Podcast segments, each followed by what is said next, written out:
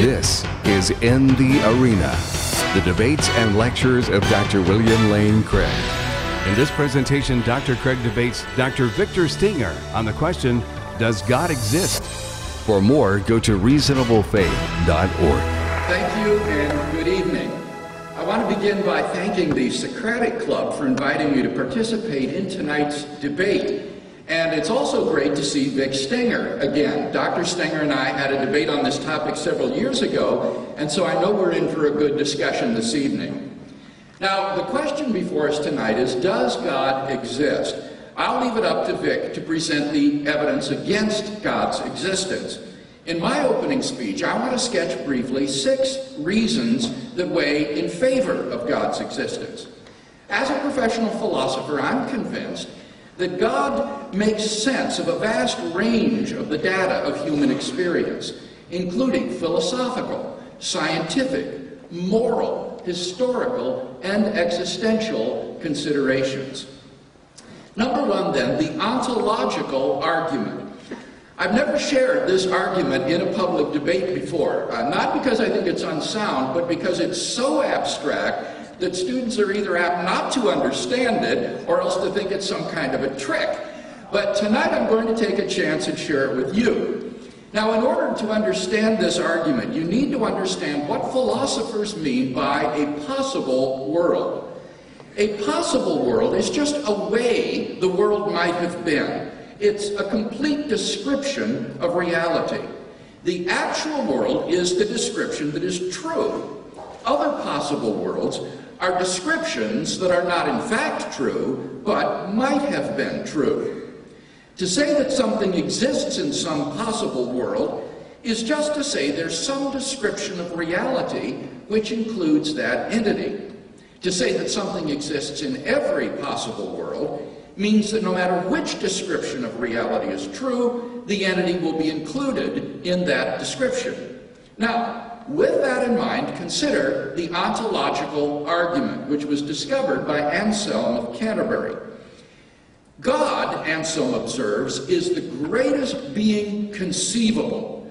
If you could conceive of anything greater than God, then that would be God. Thus, God is the greatest conceivable being, a maximally great being. So, what would such a being be like? Well, he would be all powerful, all knowing, all good, and he would exist in every logically possible world. A being which lacked any of those properties would not be maximally great. We could conceive of something greater. But what that implies is that if God's existence is even possible, then God must exist. For if a maximally great being exists in some possible world, he exists in all of them. That's part of what it means to be maximally great, to be all powerful, all knowing, and all good in every logically possible world. So, if God's existence is even possible, then he exists in every logically possible world, and therefore in the actual world. We can summarize this argument as follows. Premise one, it's possible that a maximally great being, God, exists. Two, if it's possible that a maximally great being exi exists, then a maximally great being exists in some possible world. Three, if a maximally great being exists in some possible world, then it exists in every possible world. Four, if a maximally great being exists in every possible world, then it exists in the actual world. Five, therefore a maximally great being exists in the actual world. Six, therefore a maximally great being exists. Seven, therefore God exists. Now, it might surprise you to learn that steps two through seven of this argument are relatively uncontroversial. Most philosophers would agree that if God's existence is even possible, then he must exist. So the whole question is, is God's existence possible? Well, what do you think? The atheist has to maintain that it's impossible that God exists. He has to say that the concept of God is incoherent, like the concept of a married bachelor or a round square. But the problem is that the concept of God just doesn't appear to be incoherent in that way.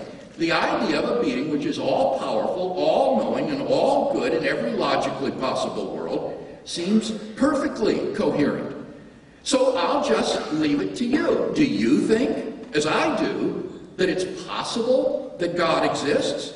Well, if so, then it follows logically that God does exist. Argument number two, the argument from contingency. The deepest question of philosophy is why does anything at all exist? Experience teaches that, number one, everything that exists has an explanation of its existence, either in its own nature or in an external cause. You see, anything that exists is one of either two types. The first type is something that exists necessarily by its own nature. Examples?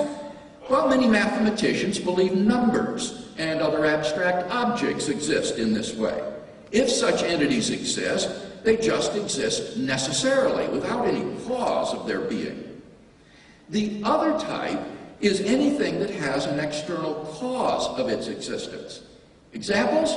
Mountains, planets, galaxies, people. They have causes outside themselves which explain why they exist. Now, it's obvious that, two, the universe exists, whereby the universe, I mean all of space-time reality, not just our observable portion of it. It therefore follows that the universe has an explanation of its existence. But what sort of explanation is it?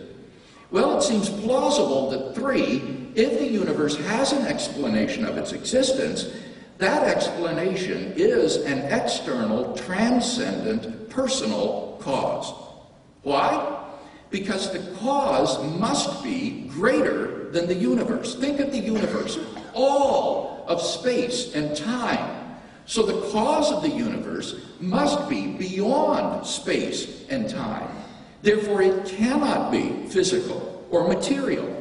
Now, there are only two kinds of things that fit that description either an abstract object like a number or else an unembodied mind or consciousness. But abstract objects don't stand in causal relationships. The number seven, for example, can't cause anything. It therefore follows that four, the explanation of the universe is an external, transcendent, personal cause, which is what everyone means by God. Number three, the cosmological argument. In one of the most startling developments of modern science, we now have pretty strong evidence that the universe is not eternal in the past, but had an absolute beginning about 14 billion years ago in a cataclysmic event known as the Big Bang. What makes the Big Bang so startling is that it represents the origin of the universe from literally nothing.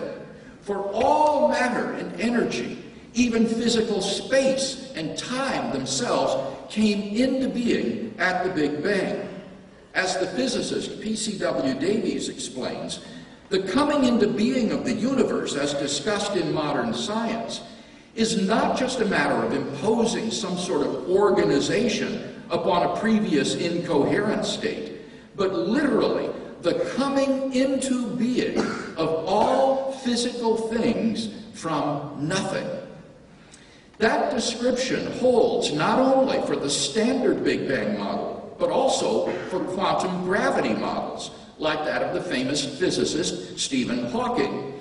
And thus Hawking reports in his book the nature of space and time, and I quote, almost everyone now believes that the universe and time itself had a beginning at the Big Bang. But then the inevitable question arises why? Why did the universe come into being 14 billion years ago? What brought the universe into existence?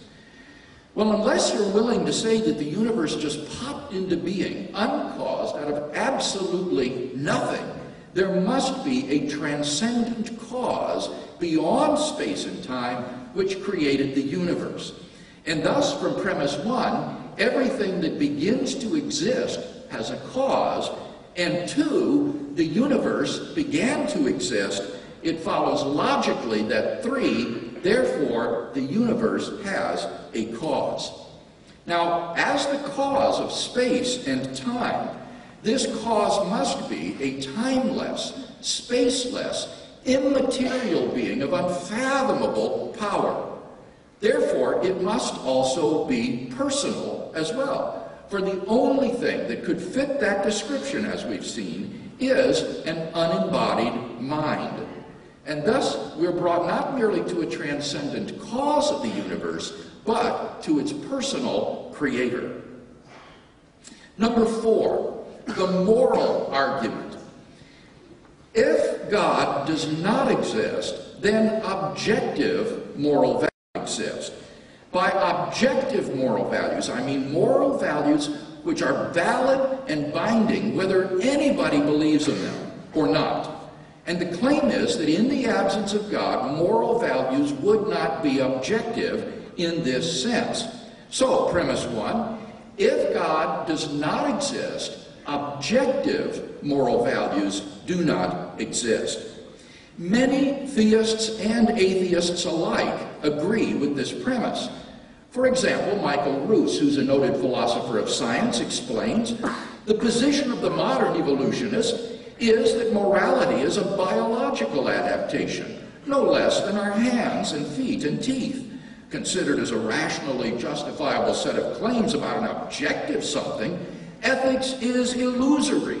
I appreciate that when somebody says, love thy neighbor as thyself, they think they are referring above and beyond themselves. Nevertheless, such reference is truly without foundation. Morality is just an aid to survival and reproduction, and any deeper meaning is illusory. On a naturalistic view, moral values are just the byproduct of biological evolution and social conditioning. Just as a troop of baboons exhibit cooperative and even self-sacrificial behavior because natural selection has determined it to be advantageous in the struggle for survival, so their primate cousins, Homo sapiens, have evolved a similar behavior for the same reason. As a result of socio-biological pressures, there has evolved among Homo sapiens a sort of herd morality which functions well in the perpetuation of our species. But on the atheistic view, there doesn't seem to be anything about this morality that makes it objectively true. And here I think Dr. Stenger seems to agree. He writes, for example, we may call animal morality instinctive, built into the genes of animals by biological evolution. When we include cultural evolution as well, we have a plausible mechanism for the development of human morality by Darwinian selection.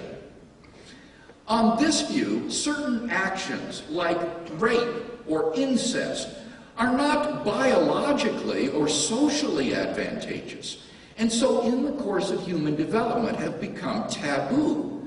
But that does absolutely nothing to show that rape and incest are really morally wrong. Such behavior goes on all the time in the animal kingdom.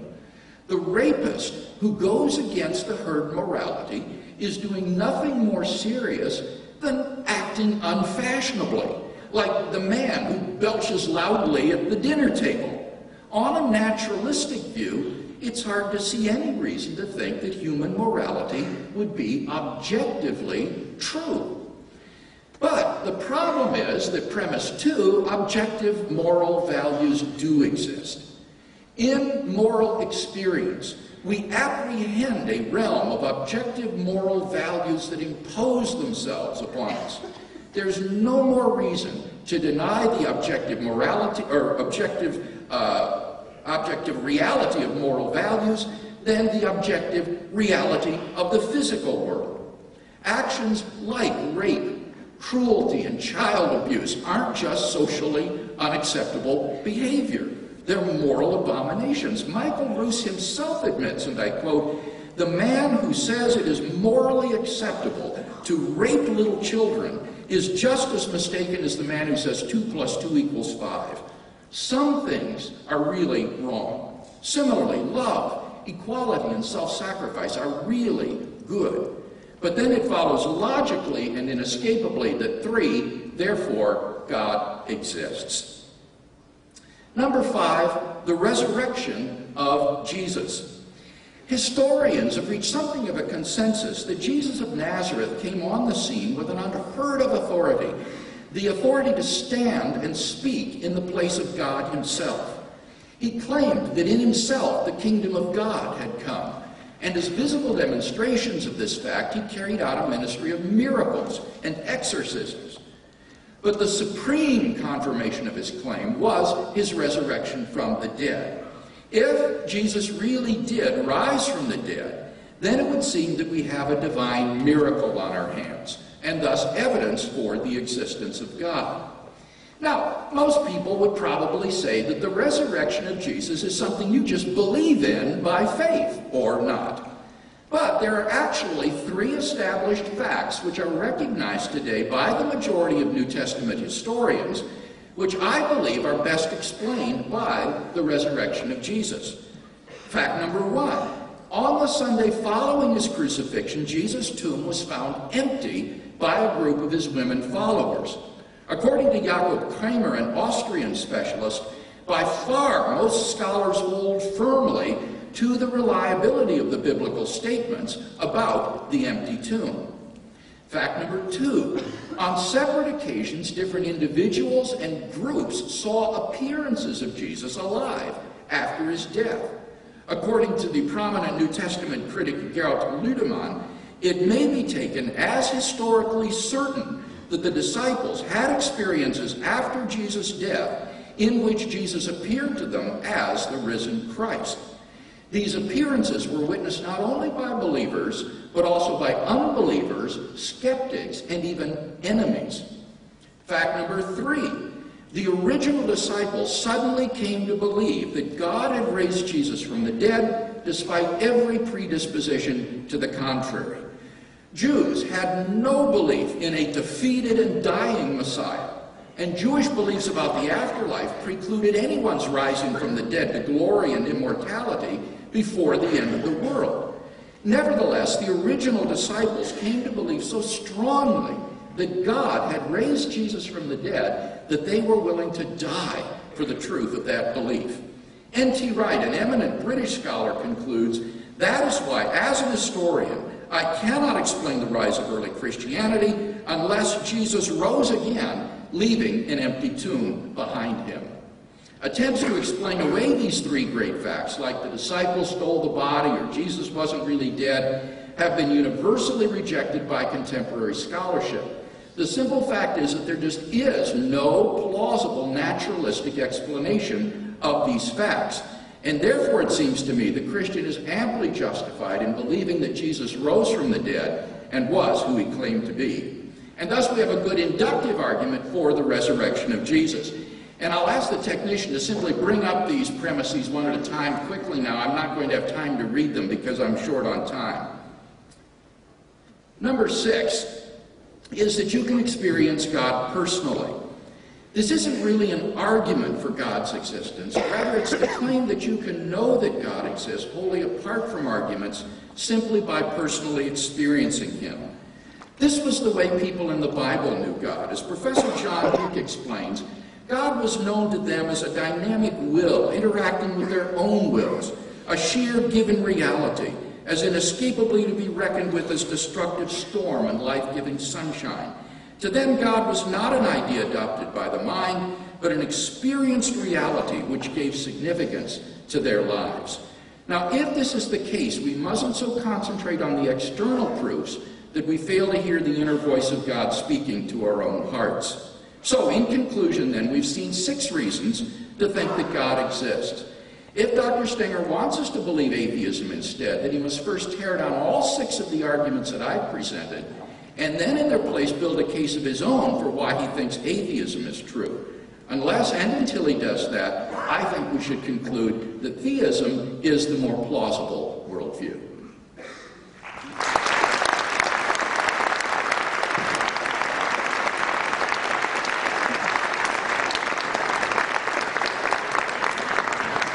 Thank you, Dr. Craig.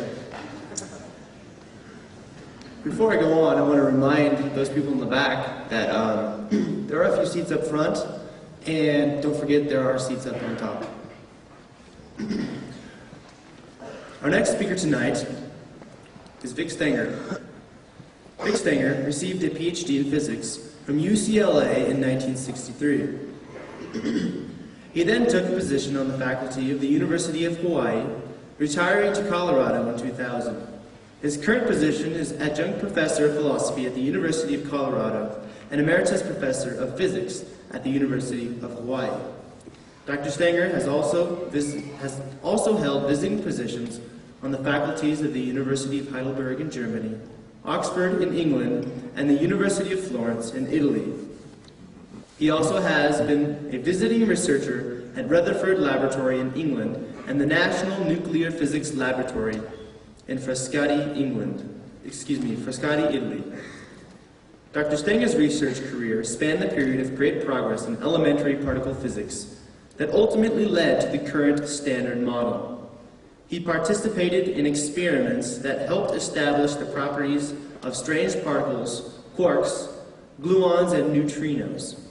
He also helped pioneer the emerging fields of very high energy gamma ray, and neutrino astronomy.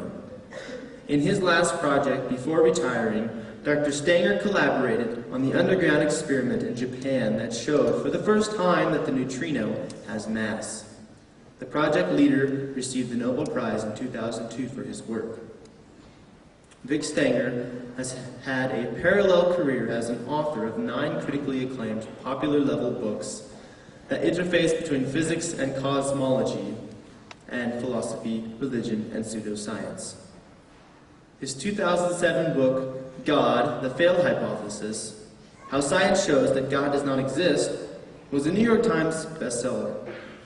His last two books, which came out in 2009, are Quantum Gods and The New Atheism Taking a Stand for Reason, Science, and Reason. Please join me in welcoming Dr. Stenger. Well, thanks so much. What a pleasure to be here and to uh, get a chance again to show you why William Lane Craig, uh, as brilliant as he is, is wrong. Uh, he, uh, I will get to those six points during my, my rebuttal. I'll use my uh, opening statement to make my own position clear. Now, you often hear it said that science is unable to prove or disprove the existence of God. I will argue that science has in fact now reached a point where it can say with confidence beyond a reasonable doubt that God, the God with the attributes of the Judeo-Christian Islamic God, does not exist. Surely Dr. Craig will agree that there's no scientific evidence for God. If there were, it would be in the textbooks along with the evidence for quarks and DNA. I claim that this absence of evidence is evidence of absence because it is evidence that should be there. Science deals with observations. The God of Abraham, Jesus, and Muhammad plays such an active role in the universe that his actions should surely have been observed by now. He is supposed to be responsible for everything that happens in the universe, from every atomic transition in the farthest galaxy to every leaf falling to the uh, ground here on Earth. He listens to every human thought and acts on those thoughts. Let me list the places where the actions of God should have been observed with sufficient likelihood to make the fact that they have not been observed positive evidence that God does not exist. Number one, God is supposed to talk to people. This is something that can be easily tested. Just have a person who says she talked to God provide some information that she could not possibly have known and is later objectively verified. The sacred books are supposed to be the Word of God, but they tell us the earth is flat, not an oblate spheroid, that disease is caused by sin, not germs, that knowledge comes from eating fruit from a magic tree, not science. In short, it gives us the best thinking of ancient illiterates. But we don't have to look back uh, to books thousands of years ago to seek evidence of revelation. If God talked to people, then he must talk to them now. While many people uh, continue to claim such revelations, not one has been verified. Indeed, many such claims, such as Pat Robertson's yearly predictions, have turned out to be false. In short, the absence of evidence for revelation is evidence for the absence of God. Number two, the second area where God's actions can easily be verified is with prayer. While we can't expect, expect God to answer every prayer, with billions being submitted every day in thousands of years, you would think that by now a few should have been led to some action that was confirmed scientifically. While some reports have appeared claiming positive effects in scientific experiments, these do not stand up to critical scrutiny. However, reputable institutions such as Harvard, Duke, the Mayo Clinic have carried asked whether intercessory prayer had any significant effects on health. And these are all the people who did these experiments, incidentally, were almost all believers. Uh, but they were good scientists, and they went, like all scientists must, do whatever the data says. And the data said there's no evidence that prayer has any benefit whatsoever. In short, the absence of evidence for the efficacy of prayer is evidence for the absence of God. Now, note that these two uh, examples of God's actions could have turned out otherwise and provided real evidence for God had he existed. And let me make it clear that any scientist seeing enough evidence uh, would become a believer. It all depends on what the data say, and the data so far say God does not exist. In the past, when our knowledge was deficient, it was tempting to rely on God as a stopgap to explain all that was unexplainable. That is the God of the gaps argument, as it's called. But even in the days of Newton, scientists and philosophers have been postulating a reality without God, simply because they don't find him necessary. Three, the third area where God's absence is evident is in the lack of design in nature. Now, the argument from design was once a good argument for God. No one could imagine how the enormous complexity of life could be explained naturally until Darwin and Wallace showed how complexity follows from evolution by natural selection. Since then, every field of science, from elementary particle physics, chemistry, to biology, to neuroscience, to the social sciences, has demonstrated the natural evolution of complexity from simplicity. This conclusion has been supported by uh, developments in computer science that demonstrate how order uh, can come out of chaos. So biological life does not look as it should look if it is the result of intelligent design. It is too imperfect, too filled with useless appendages such as junk DNA. In fact, life looks just like it should look if it is the, uh, the result of the unguided, cobbled together processes of evolution. In short, the absence of evidence for design in nature is evidence for the absence of God. The fourth topic is cosmology. Theology teaches that God made the universe from nothing. So no one uh, could imagine how matter in the universe, the matter of the universe, could have come from nothing without violating the laws of physics, until Einstein showed that uh, matter could come from, from energy. That's what E is equal to mc squared uh, is all about. Now, uh, still no one could imagine where the energy came from until recent decades when satellite experiments showed that the average energy density of the universe exactly equals the critical density it would have if it came from an initial state of zero energy. So no energy was required to make the universe. No miracle was required. Now, no one could imagine where the order of the universe could have come from, except from a higher order, until it was discovered that the universe is expanding, and there's always more room for order to form. In short, the absence of evidence for a creation of the universe is evidence of the absence of God. The cosmos does not look as it should if it were the work of a flawless creator. Instead, it looks just like it should look if it came from nothing, from utter and complete chaos. In fact, since we have a good reason, good reason to believe now from cosmology that our universe did begin in complete chaos, even if it had a creator, no trace of the creator survived that initial chaos. The only possible God is a, a deist God who created the universe, induced complete randomness, and then paid it no more attention. This is the so-called God who plays dice. You could pray to him, or her, or it, if you want, but it won't do much good because such a God does not act in the universe. Now, the success of natural explanations for our basic observations not only show that God is not necessary to understand life in the cosmos, they contradict the whole concept of a creator God acts in the world. They allow us to conclude beyond a reasonable doubt that God, such a God, does not exist. Let me now present the latest scientific views on the nature of the universe without God. In this, please understand that I'm not introducing any new physics of my own or anyone else's. I'm simply giving a philosophical interpretation to our current best understanding of physics and cosmology. Since the 1980s, reputable cosmologists have published papers in reputable scientific journals proposing scenarios by which the universe could have come about naturally. One plausible mechanism is a well-established process called quantum tunneling. Our universe could have tunneled from a prior state of complete chaos and possibly through that region of chaos from an earlier universe. In my 2006 book, The Comprehensible Cosmos, you'll find the scenario worked out completely mathematically from well-known principles of physics and cosmology. That proof is accessible to anyone who has studied undergraduate math and physics. Again, this is not my uh, personal invention, but taken from peer-reviewed literature.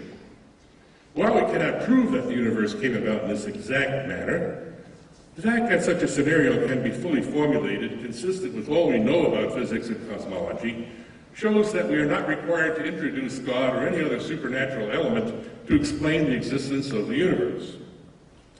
Now, at this point, I'm often asked, what about the laws of physics? Where did they come from? Well, the laws of physics are not what most people think they are. They are not rules for the behavior of matter handed down by God or somehow built into the structure of the universe. The laws of physics are human inventions.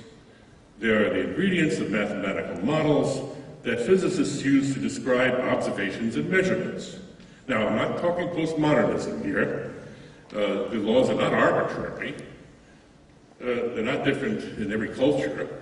They must agree with observations, but they're still our inventions. In the 20th century, physics, physicists discovered that virtually all the laws of physics follow from one simple rule. Any mathematical model you write down to describe some observation cannot depend on the point of view of the observer. The model must contain certain symmetries so that no particular observer is singled out as special. Provision is made that for these symmetries to be spontaneously, that is, accidentally broken.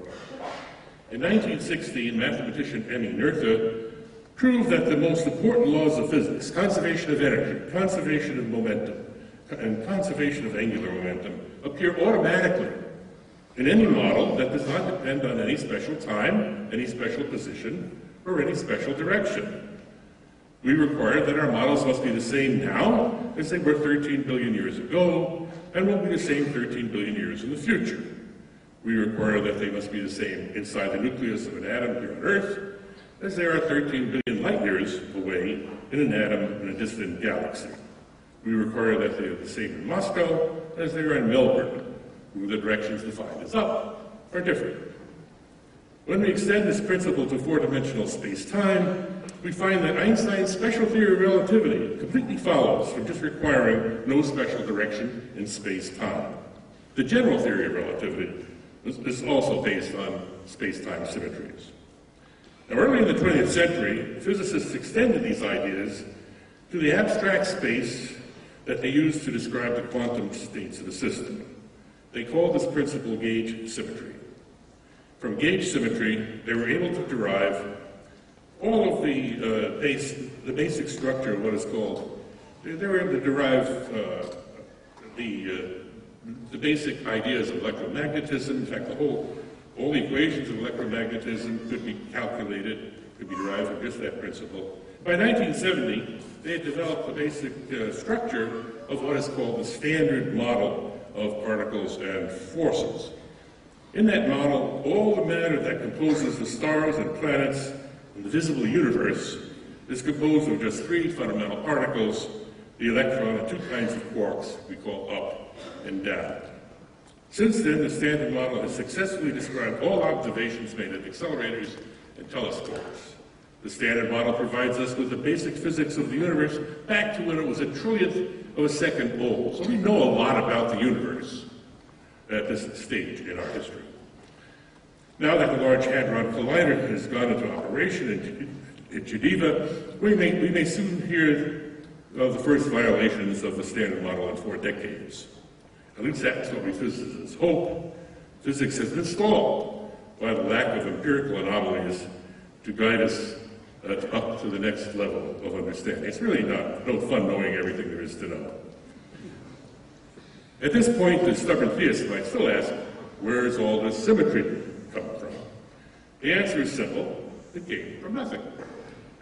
I equate nothing to the total chaos that we project existed just before the Big Bang. If something has no structure to define it, it is as much nothing as nothing can be. If our universe came from nothing, as the model suggests, and you tried to describe that nothing in terms of space and time, you would have complete symmetry. So the symmetries of the universe are just what they should be, if they came from nothing. It follows that the laws of physics are just what they should be, if they came from nothing. And that means the laws of physics are just what they should be if there is no God.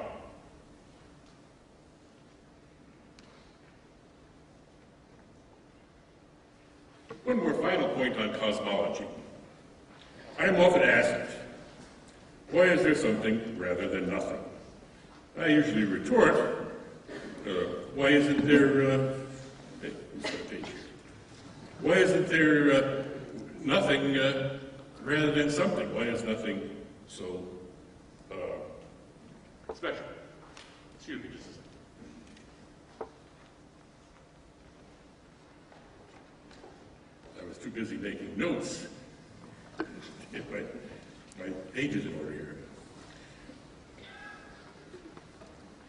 As the uh, Nobel Prize winning physicist Frank Wilczek has said, in, in, in, answering, in trying to answer the question, why is there something rather than nothing, he says, he said that nothing is unstable.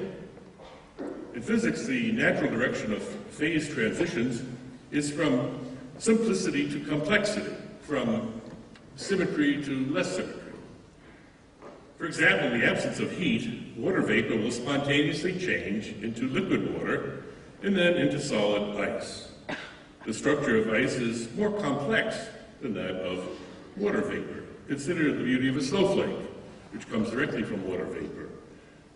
The universe is like a snowflake. It's frozen nothing.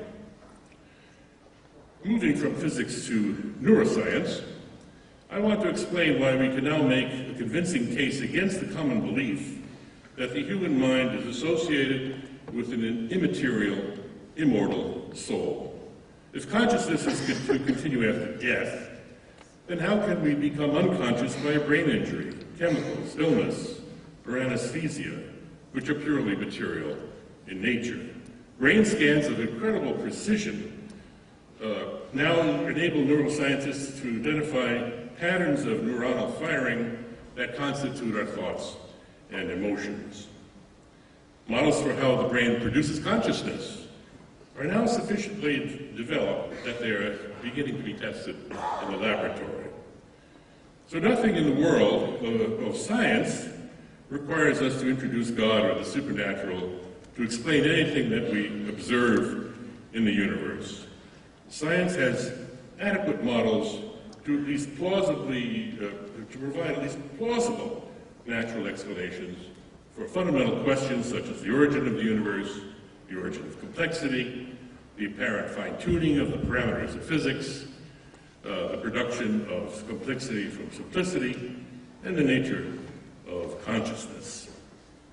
Now, it is true that God could deliberately hide from us, or if he wanted to, by not making his presence known to all but a select few, like evangelical Christians, that that would be an evil God, an immoral God, a God who dooms everyone but his favorites to everlasting torment.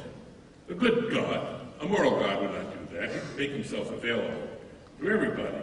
So the very fact that there are non-believers in the world proves that God does not exist.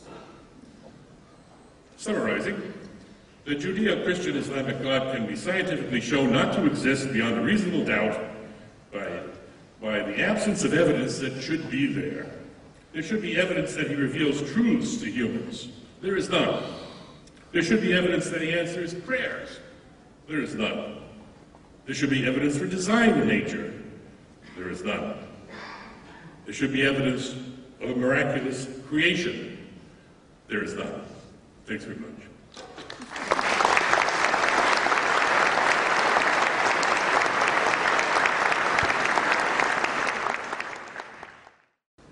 Well, thank you, Vic, for those very interesting comments. You remember I said in my opening speech I would uh, present my six arguments for God's existence. In this speech, I want to respond to uh, Dr. Stenger's arguments against God's existence. Now, his fundamental argument was that if God existed, then God's existence should be detectable in some way, but it's not, and therefore God does not exist. Now, how does this argument go? What are the premises of this argument? Well, in his book, uh, on page 22, he lays out the argument more rigorously. It goes like this Premise one probably, if God were to exist, then there would be good objective evidence for his existence. Two, but there is no good objective evidence for his existence. Three, therefore, probably God does not exist. Now, this is a logically valid argument, so the only question is, are those two premises true? Well, let's look at them. What about the first one? Probably if God were to exist, there would be good objective evidence of his existence. I'm not confident that that premise is true. I can think of at least two reasons why God might not provide such evidence. Number one, he might provide a way of knowing that he exists apart from evidence. For example, he might build into us a cognitive faculty that uh, innately uh, apprehends his existence. Or he might testify to our spirits through his spirit, drawing people to a knowledge of himself. These sorts of inner ways of knowing God would have the advantage of not being dependent upon a person's personal circumstances, like his literacy or access to libraries and so forth. And this isn't just a speculation. This, in fact, represents the theory of knowledge or epistemology of one of the most eminent uh, Christian philosophers today, Alvin Plantinga, who does maintain that God has created us in such a way that we can know that God exists, wholly apart from evidence, through the cognitive faculties that God has imbued into us. But another way in which this premise might not be true is that God could provide such evidence selectively, only to persons who he knew would respond to it if they were to receive it, but not to persons who he knew would not freely respond to it. Now, Vic Stenger said in his last speech, but such a God would be immoral, he would be evil to provide evidence only selectively. Not at all. God is under no obligation to provide evidence to persons who he knew would reject it even if they had it. So long as God provides evidence to anyone who he knew would freely respond to it if they received it, God could do it in that way. So I'm not at all confident that that first premise of Vic argument is true. It seems to me to be very dubious. But, but let that pass. Suppose that if God existed, he would give objective evidence for his existence. He needn't do it in the ways that Dr. Stenger has stipulated. For example, imparting supernatural knowledge or prayers for healing or things of that sort. He could, for example, raise Jesus from the dead miraculously. Or he could create a universe with a beginning. Or he could plant his moral law on the hearts of all men. In other words, he could do exactly what he has done. On pages 231 to 33 of his book, Dr. Stenger lists 11 observations which, if observed, would confirm the existence of God. And I was uh, amused when I read these because I think that at least seven out of the 11 are in fact observed. So I think we do have good evidence for the God hypothesis. So the first premise of his argument, I think, is uh, not proven to be true. The second premise is outright false, and therefore it is not a sound argument. Now let me look specifically at the cosmological evidence for the existence of God, because this is relevant to that third argument I gave, the cosmological argument. You remember that argument goes like this everything that begins to exist has a cause, the universe began to exist, therefore the universe has a cause. Dr. Stenger disputes this by saying, no, the average density of the universe is zero, and therefore it doesn't need to have a cause. Well, now, frankly, uh, ladies and gentlemen, I think this rejection is something of a bad joke. The idea here is that the positive energy associated with matter might be exactly counterbalanced by the negative energy associated with gravitation. So, on balance, there is zero energy, and the inference then is drawn, therefore, no cause of the universe is needed. Now, this is like saying if you go on a round trip journey and retrace your outbound trip exactly to come back to the place you started, then your net motion is zero, and therefore there needn't be any cause of your journey. Or if your assets and your debits are exactly counterbalanced, your net worth is zero, and therefore there's no cause of your financial situation, which would be obviously absurd. Christopher Isham, who is Great Britain's leading quantum cosmologist, points out that there still needs to be what he calls ontic seeding, that is to say, a cause to create the positive and negative energy in the first place. Now, what is the source or the cause of that positive and negative energy? It's the quantum vacuum. And the quantum vacuum is emphatically not nothing. It is a roiling sea of energy governed by physical laws and having a physical structure. And that leads to the question, can that quantum vacuum be eternal in the past? And the answer to that question is no. You see, uh, quantum physics predicts that at every point in the quantum vacuum, a fluctuation would occur which would grow into a universe.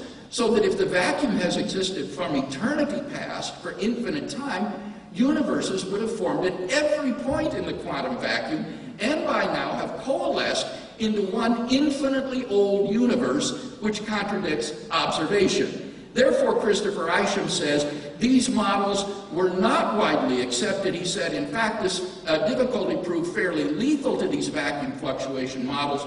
And as a result, he said they were jettisoned 20 years ago, and nothing much has been done with them since. Now, Dr. Stenger says, but uh, the vacuum is uh, a kind of nothingness out of which the universe might emerge. This is frankly an abuse of science. The vacuum state from which the universe is said to originate by a fluctuation is not nothing. It is a sea of energy. It is definitely not the same as non-being. And this vacuum state cannot be past eternal. In fact, in 2003, three cosmologists, Arvind Borde, Alan Guth and Alexander Vilenkin were able to prove that any universe which is in a state of cosmic expansion on average throughout its history cannot be eternal in the past, but must have had an absolute beginning, a past space-time boundary. Vilenkin pulls no punches. He writes in his book, Many Worlds in One, 2007, It is said that an argument is what convinces reasonable men, and a proof is what it takes to convince even an unreasonable man. With the proof now in place, cosmologists can no longer hide behind a past eternal universe. They have to face the problem of a cosmic beginning. And therefore, the scenario that Vic Stenger imagines simply doesn't work. There had to be a past space-time boundary and an absolute beginning of the universe, and that, I think, points to the existence of a transcendent creator, as I have explained. So, I don't think that this first argument offered by Vic Stenger is a good one. Now, the only other argument against God that I heard in that first speech is that there cannot be any mind apart from a physical brain. But even if that were true of human beings, that's no proof that an immaterial mind, God, cannot exist. And in fact, I think we are acquainted with ourselves as immaterial persons. Reductive materialism doesn't work because mental properties are not physical properties. For example, the brain is not jubilant, the brain is not sad. These are mental properties, not physical properties. Epiphenomenalism, which is the view that says the brain has mental properties, I don't think works either because it's incompatible with self-identity over time. There is no enduring self from moment to moment on this view. It's incompatible with intentional states, with having thoughts about certain things, because uh, epiphenomenal states don't think about things. It's incompatible with freedom of the will, because causation is a one-way street on this model, from the brain to the epiphenomenal states. But the epiphenomenal mental states don't influence the brain, so there's no freedom of the will on this view. So it seems to me that we have very good grounds for thinking that we are not simply material mechanisms, indeed that we are uh, substance dualists. We're, we're a kind of dualism, interactionism of soul and body. We act as agents in the physical world through our bodies. God is a soul without a body, an unembodied soul, who is the creator of the universe. Those are the only arguments I heard in his opening speech against the existence of uh, God, and I think neither of them is persuasive. One last point I'd like to make in my last two minutes concerns the argument from contingency. Remember that argument said everything that exists has an explanation. Uh, if the universe has an explanation, it is in a transcendent personal cause, and therefore there is a transcendent personal cause. Now, Vic says in response to this, well, why think that nothingness is the default state? Uh, why not say uh, that nothingness would need to have some explanation? Well, I think it's very easy to see why nothing wouldn't require an explanation. Because if there's nothing, then there's nothing to be explained. Right? There's just nothing. Indeed, it's logically impossible for nothingness to have an explanation, because if it did, then there would be something. So nothingness doesn't require an explanation. On the other hand, if something does exist, we want to know why it exists. Does it exist through a necessity of its own nature? or does it have an external cause? And my argument is that there must be a metaphysically necessary being, which is the cause of space and time, which exists by necessity of its own nature and explains why anything else exists. So the argument requires that there be a being beyond space and time, matter and energy, and that can only be a transcendent, external, personal cause, a soul, as it were, without a body. So, in conclusion, then, I don't think uh, Dr. Stenger's criticisms of my arguments are sound. I don't think that the two arguments that he gave for atheism are compelling. And so, on balance, I think we still have good reasons for thinking that theism is the more plausible worldview.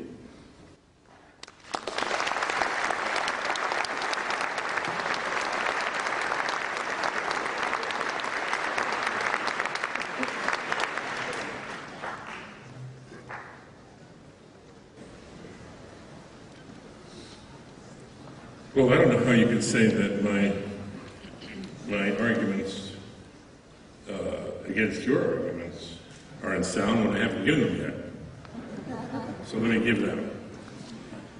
Okay, the ontological argument. I never quite understood it. Remember, I'm actually a scientist rather than a philosopher, so excuse me if I don't don't see the the, the logic behind that. Uh, I mean, for example, you can you can make the statement that the uh, greatest possible pizza in the world exists. Uh, and so, you know, therefore, therefore there must be a greatest possible pizza. And I don't think there is a greatest possible pizza. So uh, why can't you say the same thing about God? The ontological argument uh, is a logical argument. It doesn't depend on anything that you observe. And it's something you have to understand about logic. Logic tells you nothing that you don't already know. Tells you nothing that's not already built into the premises. And so uh, you, can, you can make all the nice logical sounding arguments that you want, but they don't tell you anything that you didn't know. Uh, they just tell you that uh, something follows from uh, this or that, the other thing follows from, from your premises. So you, you can't use logic alone to find anything. In fact, there's only two ways that we're supposed to know, be able to find anything about reality. And that uh, one is, is supposedly revelation, but I've argued that there's no evidence for revelation. And the other is observation. And many philosophers, such as Kant and Schopenhauer, have, have pointed out that uh, we really can't know uh, from observation alone what's, what's the true reality out there. And yet observation is really all, all we have, and that's what science deals with, it deals with observation. Now, uh, let me get to these, these arguments having to do with cause. Uh, Dr. Craig says everything has to have a cause. Well, that's simply wrong. In quantum mechanics, events happen without cause. The uh, uh, atoms, the uh, uh, atoms radiate, electrons drop from one energy level to another without cause. Nuclear decays happen without cause. And when that occurs, uh, when a nuclear decay occurs, for example, consider beta decay of, a, of a nucleus, an electron is produced that did not previously exist, and it's produced uh, without, without any cause. Now, the cosmological argument is, is, has been Dr. Craig's uh, standby for probably 30 or 40 years now. He's that old, he doesn't oh, look that old. I think it's been around that long. And, and it's basically that the Big Bang is evidence that the universe must have, must have had a beginning. Well, while the Big Bang marked the beginning of our universe, there could have been an, an earlier universe. As, as, I mentioned in my opening statement, there are several published scenarios in peer-reviewed journals uh, by reputable cosmologists, including Stephen Hawking, that show how our universe could have come about purely naturally. Uh, these scenarios are completely consistent with all we know about physics and cosmology. And if Hawking may have once said that there had to be a beginning of time, he certainly doesn't say that now, and he hasn't said it uh, uh, for a long time. Now, let me show you how that argument comes about. Almost every theist book you read these days uh, uses Dr. Craig's cosmological argument that time must have begun with the Big Bang. This is based on the notion that the universe started out as a singularity of infinitesimal size and infinite density. Here's that word infinite. So time must have, uh, itself have begun at that point. Now, was shown, this was shown to be a consequence of Einstein's general theory of relativity by Hawking and Penrose way back in 1970, 40 years ago. Hawking and others later showed that quantum mechanical effects will prevent the singularity. Einstein's theory of general relativity is not a quantum theory. I refer you to page 50 of Hawking's bestseller, which is already 22 years old now, The Brief History of Time. He jokes that he first became famous for showing there's a singularity, and then for showing there wasn't one. Uh, so uh, the, the fact is that most cosmologists, in fact, I don't know a single working cosmologist today who believes that there was a singularity prior to the Big Bang. And uh, if there wasn't a singularity, then there's no basis for arguing that time began at that point. There's no reason from cosmology that we know of that the universe can't be eternal. And incidentally, when I talk about an eternal universe, uh, I don't mean an infinite universe. The whole term infinity is a, a very uh, poorly used uh, term in, in, in, science very often. Uh, uh, when I talk about an eternal universe, I mean a, mean a universe that had no beginning or end, not a beginning an infinite time ago. So uh, when I talk about an eternal universe, say it's just like talking about last year. A year ago, uh, it was, was uh, 365 days counted on the clock. If we count back a billion billion years, the time between a billion billion years and now is a billion billion years, not infinity. So there's no argument you can give of that sort that says that the universe had to have a beginning.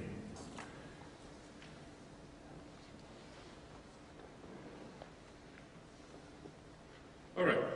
Now, uh, one of the models that I mentioned, that has been published, is the Hartle-Hawking, uh, James Hartle, Stephen Hawking model uh, called the no boundary model.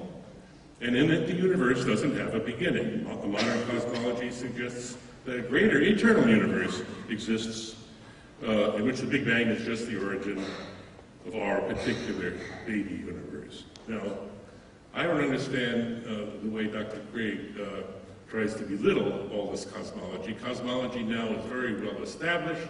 We have wonderful data, and we can we can talk about uh, the universe uh, uh, having having no particular beginning uh, in a way that's totally consistent with everything that we know. It doesn't violate anything. And he misrepresents my argument about zero energy. I don't use the zero energy argument to say that the universe didn't have a cause. I just use the zero energy argument to show that there was no violation of energy conservation uh, from a universe coming from nothing. And now, well, uh, if he doesn't like my characterization of nothing as this, as this chaotic region that existed very early in our universe, okay, I'll just call it a chaotic region uh, that existed very early in the universe. Nevertheless, that, that uh, transition from that uh, region to the current universe is something that we can model. We have models that have been published, as I already mentioned. We find it in, in one of my book that I didn't invent, from the literature, that take uh, uh, this into account, that show you exactly how the universe could have uh, tumbled from from a previous uh, universe, for example, or just from a region of chaos. He mentions people like Vilenkin. Well, Vilenkin is one of the people who developed these, these models. And that paper that he mentioned by Vilenkin that, saying that says that the universe had to have uh, a beginning uh, is counteracted by other papers. In fact, if you look at, unfortunately I didn't bring the paper with me, but if you look at the very last uh, uh, reference in that, uh, in that very in that paper, you'll find a reference to another paper that, that gives an alternate explanation. So there's really nothing in cosmology that requires that the universe. Uh, that's just the opinion of, of one group of people, and they haven't proven that to the satisfaction of, of everybody else in the field. Now, let me get on to some other things here. Uh, about, let's, let's get on to the moral arguments. Since subjective morals exist, Dr. Craig says God must exist. Well, here Dr. Craig uses the argument from ignorance. I can't possibly see how objective morality could come out without God, therefore God must exist. Now, governments pass laws all the time that are perfectly objective. So why couldn't humanity be able to produce the same thing for moral laws? Dr. Craig has too little respect for the human intellect. Objective just means that most people agree on it. It doesn't mean that it depends on a particular person. Uh, or it means that it doesn't depend on a particular person. It, it's not independent of, of all persons. Now, I don't need God to tell me that slavery and the subjugation of women is wrong, and that treating every, everyone as I would want to be treated myself is right. Confucius and Buddha said that 500 years before Christ. And, and furthermore, the Bible condones slavery and the subjugation of women.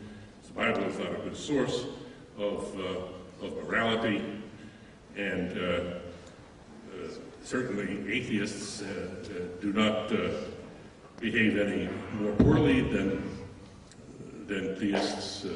there are surveys that show that there's hardly any difference in the moral beliefs of atheists and believers. There's a huge literature on the natural evolution of morals.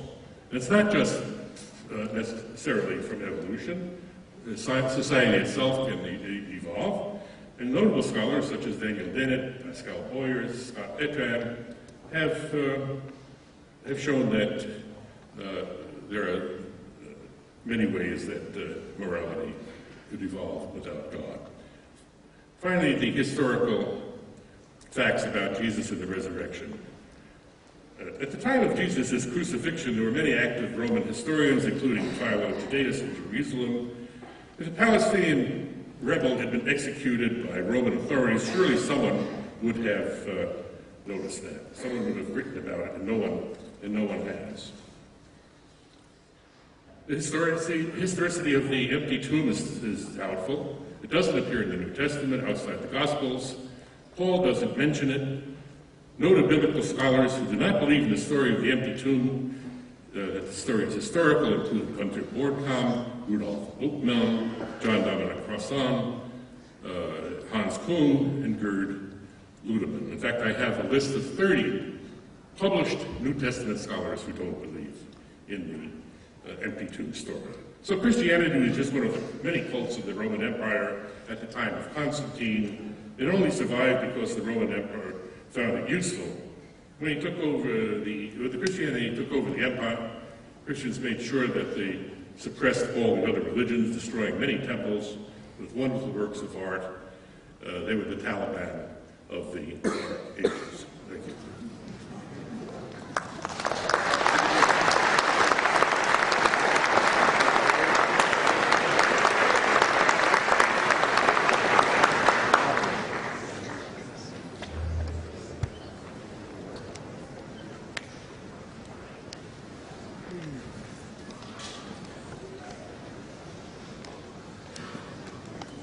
In my rebuttal speech, I want to review those six reasons I gave for God's existence in light of Dr. Stenger's critique.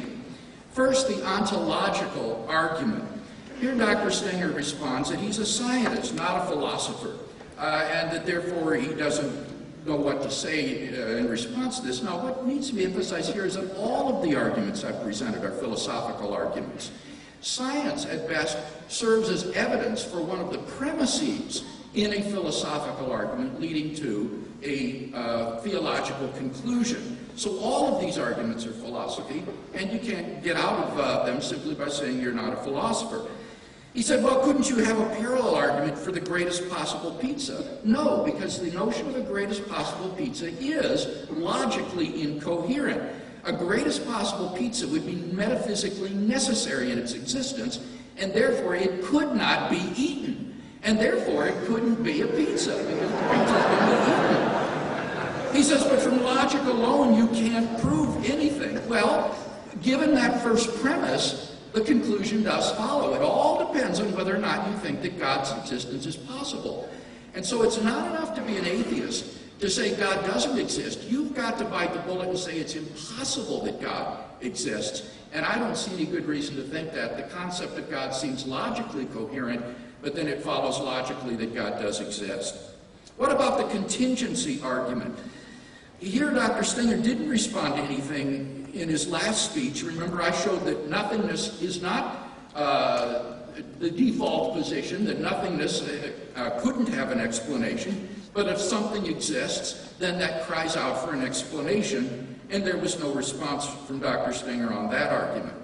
Thirdly, the cosmological argument. The first premise, you remember, was that everything that begins to exist has a cause.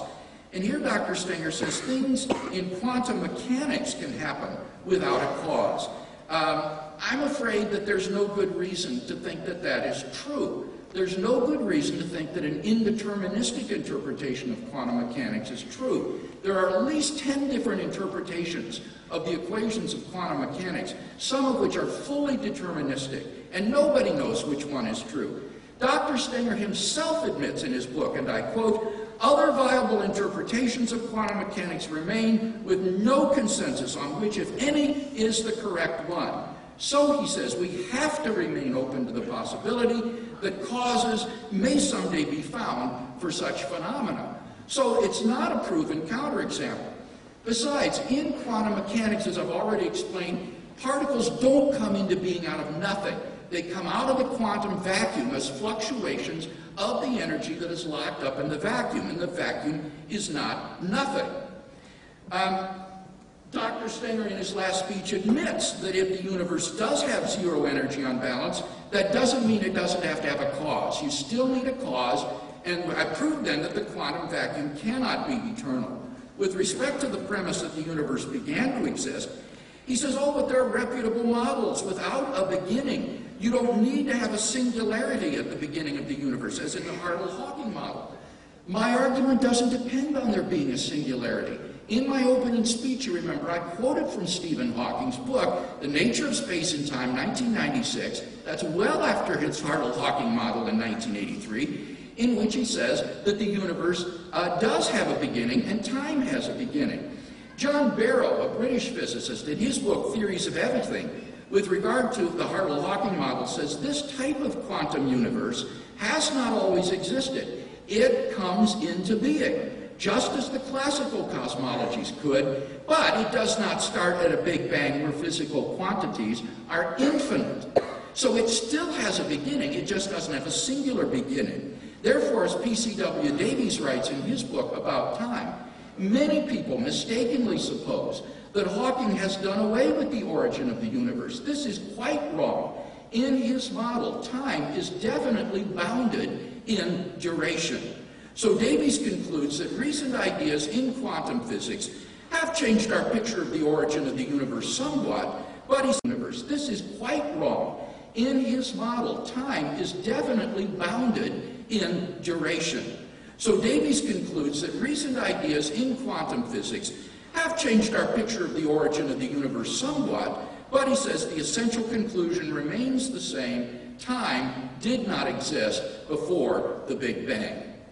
Therefore, I think we do have good evidence for the origin of the universe in Big Bang cosmology. and Quantum physics does nothing to subvert that conclusion. Indeed, quite the contrary. The Borde-Guth-Vilenkin theorem proves that any universe which is expanding on average throughout its history cannot be geodesically complete in the past. That is to say, it has to have a past space-time boundary. And contrary to what Dr. Stenger said, the Borde-Guth-Vilenkin theorem is today widely accepted in the physics community, and therefore I don't know of any more plausible model of the origin of the universe than one which says that the universe must have begun to exist. Whether the beginning was singularity or not is immaterial. The point is that it cannot be extended to the infinite past. So the cosmological argument, I think, gives powerful grounds for believing in God's existence. What about the moral argument? Now notice what Dr. Stenger did here was to redefine what is meant by objective. He says objective means most people agree with it. That's not what objective is. That's intersubjective. Uh, and I'm talking about whether or not moral values are objective in the sense that they hold and are binding regardless of whether anybody believes in them or not. And I think Dr. Stenger agrees with me that in the absence of God, moral values are not objective in that sense. And that's what the evolution of morality demonstrates and is all about. So what I want to know is why is Richard Dawkins wrong when he says that on atheism, there is at bottom no design, no purpose, no evil, no good, nothing but pointless indifference. We are machines for propagating DNA. It is every living object's sole reason for being. It seems to me that on naturalism, moral values are not objective. They are, as Dr. Stenger says, just the result of governments passing laws, social conventions. And in one nation, you can pass laws to drive on the right-hand side of the street. On another nation, you can drive on the left-hand side of the street. And neither one is objectively right or wrong. They're just social conventions. But the problem is I don't think uh, that moral values are like that. I think that rape is really wrong. I think that it really is morally wrong to rape a little child. And Dr. Stenger can't make that affirmation consistently on a naturalistic view because on a naturalistic view, moral values are just the spin-offs of biological and social evolution that have no objective validity. What about the argument the, from the resurrection of Jesus? Here Dr. Stenger says, well, um, somebody at that time must have, would have written about Jesus if he had lived and, and died on the cross. Well, they did. Josephus, the Jewish historian, mentions him. Jesus is mentioned in Jewish, in pagan, and in Christian literature outside the New Testament. But more importantly, he is mentioned in the documents that were later collected together into the New Testament. We have four biographies of Jesus of Nazareth. Despite his relative obscurity, we have more information about this man than we do for most major figures of antiquity. And historians have determined that among the facts that belong to the historical Jesus are things like the empty tomb, the origin of the Christian faith, and the uh, disciples' belief in his resurrection. The scholars that Dr. Stenger quoted are in the tiny minority of scholars that deny those three facts. The vast majority agree with them, and I've debated those guys that Dr. Stenger talks about, and none of their arguments have been able to hold up. So I think, on the basis of the resurrection alone, we have good reasons to think that God has intervened in a public, dramatic way in human history, thereby giving us objective evidence of his existence, just that evidence that Dr. Stenger d- demands that he provide.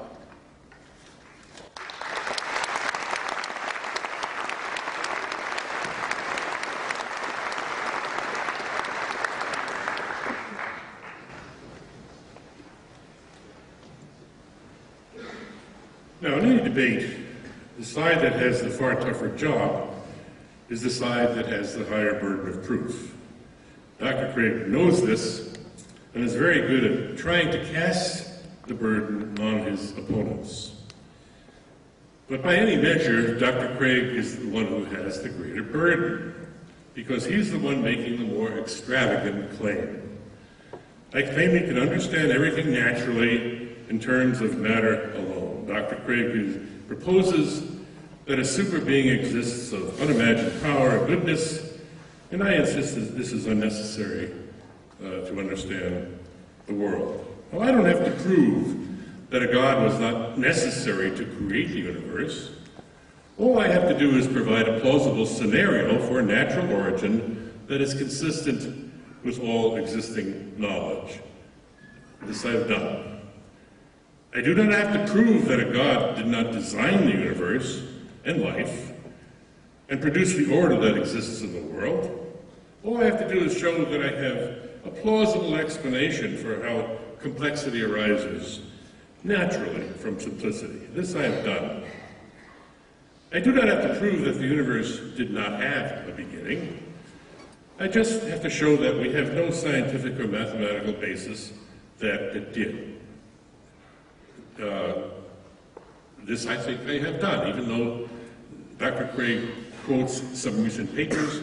I, I, I can tell you that uh, that's not a, a scientific cons consensus as he, he claims it is. I do not have to prove that God did not provide us with our moral sense. I just have to show that we have no reason to assume that humanity is not capable of developing its own objective moral codes. This, I think, I have done. Sure, the raping uh, of a child is wrong. Raping of anyone is wrong. I know this. I didn't need God to tell me this. I don't know how it came about that I know this. Maybe it came about uh, as a, a, a natural development of the human species as we learn to, to live together. There are many, as I said, there's a whole literature of, of uh, on the subject of the evolution of morals. And it's that literature that Dr. Craig has to answer, not just, just, just my uh, weak attempts to justify the, the, the, idea that we don't need God for uh, a moral, morals that we hold. Now, I don't have to prove, prove that the events surrounding the death and uh, supposed resurrection of Jesus, as described in the Bible, did not take place. I just have to show that this is not the consensus of many, if not the majority of highly qualified biblical scholars. Now, Dr. I've done. Uh, Dr. Craig tells us that, again, we have a disagreement here on, on a factual matter. Uh, I don't know where he, where he does, he does his surveys. Uh, maybe uh, he has uh, uh, some special insight here that I'm not aware of, but all uh, the surveys I've seen indicate that most scholars uh, do not uh, believe that the, most of the events of the gospel are, are accurate, that they're historical. And uh, Bart Ehrman has, has stated that, as a matter of fact. In fact, let me just quote from Ehrman's debate with Dr. Craig. he said that the Gospels are not historically reliable accounts. The authors were not eyewitnesses. They're Greek-speaking Christians living 35 to 65 years after the events they narrate. The accounts that they narrate are based on oral traditions that have uh, that were in circulation for decades before anybody started writing them down. Year after year, Christians tried, who were trying to convert others, and they told these stories to convince them that Jesus was raised from the dead. These writers uh, are telling stories then that Christians have been telling all these years. Many stories were invented, and most of the stories were changed. For that reason, uh, these accounts are not useful, and we would like to, uh, uh, we, as useful as we'd like them to be for historical purposes. They're not contemporary, they're not disinterested, and they're not uh, consistent. And Dr. Craig uses the argument of the apostles giving their lives for their, their beliefs. Well, what about the kamikaze pilots in World War II? Uh, they gave their lives for the emperor. That didn't make the emperor God. And in fact, there were a lot of German soldiers who gave their lives to Hitler, for Hitler in World War II. That didn't make Hitler God. So that's a, a pretty weak argument, it seems to me. Now, um, I do not have to deny also that many people have what they sincerely believe is, is an inner experience of God. All I have to do is argue that this inner experience can all be in their heads. Uh, the way to prove that the inner experience is legitimate and not just something in their heads would be, again, for someone to come back with some knowledge that they could not possibly have known. No one has ever done that, just like my argument against revelation. Uh, and I think those arguments that I made early in the, uh, in the talk have not been rebutted satisfactorily. Those were, those were factual statements. I think all this is sufficient to defeat Dr. Craig's case. However, I've gone further. While Dr. Craig has the heavy burden of proving uh, God exists, I have accepted the somewhat lighter burden of proving beyond a reasonable doubt that he does not, uh, since that's really a simpler hypothesis, just taking what we see around us and saying that's all there is, and it agrees with everything we know. Uh, I've done this by instituting a criterion called the absence of evidence can be taken as the evidence of absence uh, when the evidence should be there is missing. Now, I've done this by providing several examples where evidence for God, plays an active role in the universe, uh, should have been discovered by now. Now, Dr. Craig tries to believe, to convince us that it's reasonable to believe in, the Christian God. Let's see if this is in fact reasonable. This God is supposed to be the creator of the universe with 100 billion galaxies, each containing 100 billion stars. And that's just the universe visible from Earth. According to current cosmology, the largest portion of matter that appeared from the initial Big Bang now lies beyond our horizon. One estimate is that this amounts to uh, 100 orders of magnitude more than we have uh, already within our sights. So our universe is just a grain of sand on, in the Sahara, and according to uh, current understanding, there may be an endless number of other universes, and the Christian God is supposed to rule over this while at the same time having an intimate relationship with humanity. He sent his only son, who happened to be also himself, to earth to be tortured because our ancestors, Adam and Eve, committed the horrible sin of eating from the tree of knowledge. For some reason, God waited nine billion years to create us, and so fine-tuned us so that we can expect, uh, only expect to live on this tiny planet, and, which is doomed to extinction in a billion years or so. Now, Dr. Craig calls all that reasonable. I call it preposterous.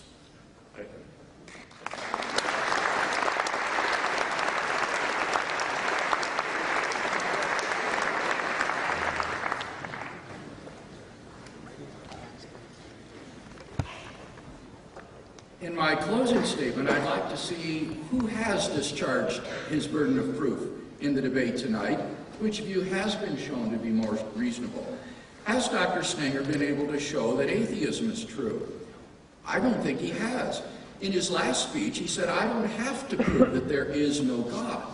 Well, no, he does have to support his premises. His argument, remember, had two premises. Probably if God were to exist, there would be good objective evidence of his existence. And I gave two reasons for thinking that premise to be dubious, neither of which he has addressed in tonight's debate. The second premise was there is no good objective evidence for his existence, and I indicated that God has provided objective evidence of his existence. in things like the origin of the universe, the resurrection of Jesus from the dead, God's moral law, and so forth. And Dr. Stenger hasn't dealt with those arguments specifically. Remember, seven out of the 11 observations that he lists in his book, I think, have already been met.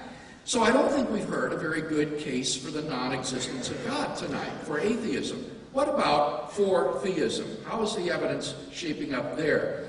First, the ontological argument. Dr. Stenger had no response in his last speech to my rebuttals of his uh, incoherent metaphysical pizza. Uh, the fact is that if you believe it's possible that God exists, then God does exist. So do you think it's possible that there's a God? I do, and therefore it follows God exists. Second, the contingency argument. Again, Dr. Stenger has dropped all refutation of this argument. We saw that anything that exists requires some explanation, either in the necessity of its own nature or in an external cause. And if the universe is to have an explanation, it must be in a transcendent external personal cause. Thirdly, the cosmological argument uh, for God's existence. The cosmological argument uh, for God's existence. Here again, Dr. Stenger simply repeated uh, his statements about the Hartle-Hawking model, the vacuum fluctuations, and I showed how the vacuum cannot be extended to past eternity, that there it would uh, appear to observation to be an infinitely old universe, and he didn't respond to those points. What about the moral argument for God's existence? Here he merely affirmed that rape is wrong. But you see, he gave no explanation on how, on atheism or naturalism, that would be true. To assert that rape is wrong is merely to affirm my second premise that objective values do exist. The key question is if there is no God, would there be objective moral values? And here he admits that they wouldn't because of the socio evolutionary account that he endorses. What about the resurrection of Jesus? He said, I wonder where Dr. Craig is getting his surveys of the, of the uh, literature on this. Look, this is my area of specialization. This is where I did my doctoral work. I know the literature in this field. Indeed, I would be embarrassed if I didn't know the current state of scholarship with regard to the resurrection. Bibliographical essays have been published on things like the empty tomb, the appearances, and the origin of the Christian faith, and 75% of scholars who have written on this subject uh, accept the historicity of the empty tomb. He says Bart Ehrman uh, says the Gospels are legendary and mythological. Bart Ehrman agrees with all three of the facts that I gave tonight. Listen to what Ehrman says in his uh, lectures from Jesus to Constantine. He says there are a couple of things that we can say for certain about Jesus after his death. We can say with relative certainty, for example, that he was buried. We also have solid traditions to indicate that women found this tomb empty three days later. This is attested in all of our gospel sources, early and late, so it appears to be a historical datum. And so I think we can say that after Jesus' death, with probably some certainty that he was buried, possibly by this fellow Joseph of Arimathea, and that three days later he appeared not to have been in the tomb. Ehrman agrees with the resurrection appearances and the origin of the Christian faith as well. His objections to the resurrection are not historical, they're philosophical. He doesn't believe in miracles. That's because he doesn't believe in God. He's an atheist. But once you think that the existence of God is possible, you've got to be open to the existence, or the possibility at least, of miracles. And I think in the case of Jesus, it does point the, uh, the evidence in that way. Finally, what about personal experience? Well, again, Dr. Stenger really hasn't undercut this. I, God is real in my life. He's changed my life. Unless I have some good reason to think that I'm psychologically deluded, it seems to me I'm perfectly rational to believe in God. On Dr. Stenger's view, everyone who claims to have an experience of God has got to be psychologically deluded in some way, and I don't think that there's any good reason to think that. So in summary, then, I think we've got good reasons to think that God exists. We've only heard, I think, weak reasons to think that God does not exist. And for that reason, I am enthusiastically a Christian theist.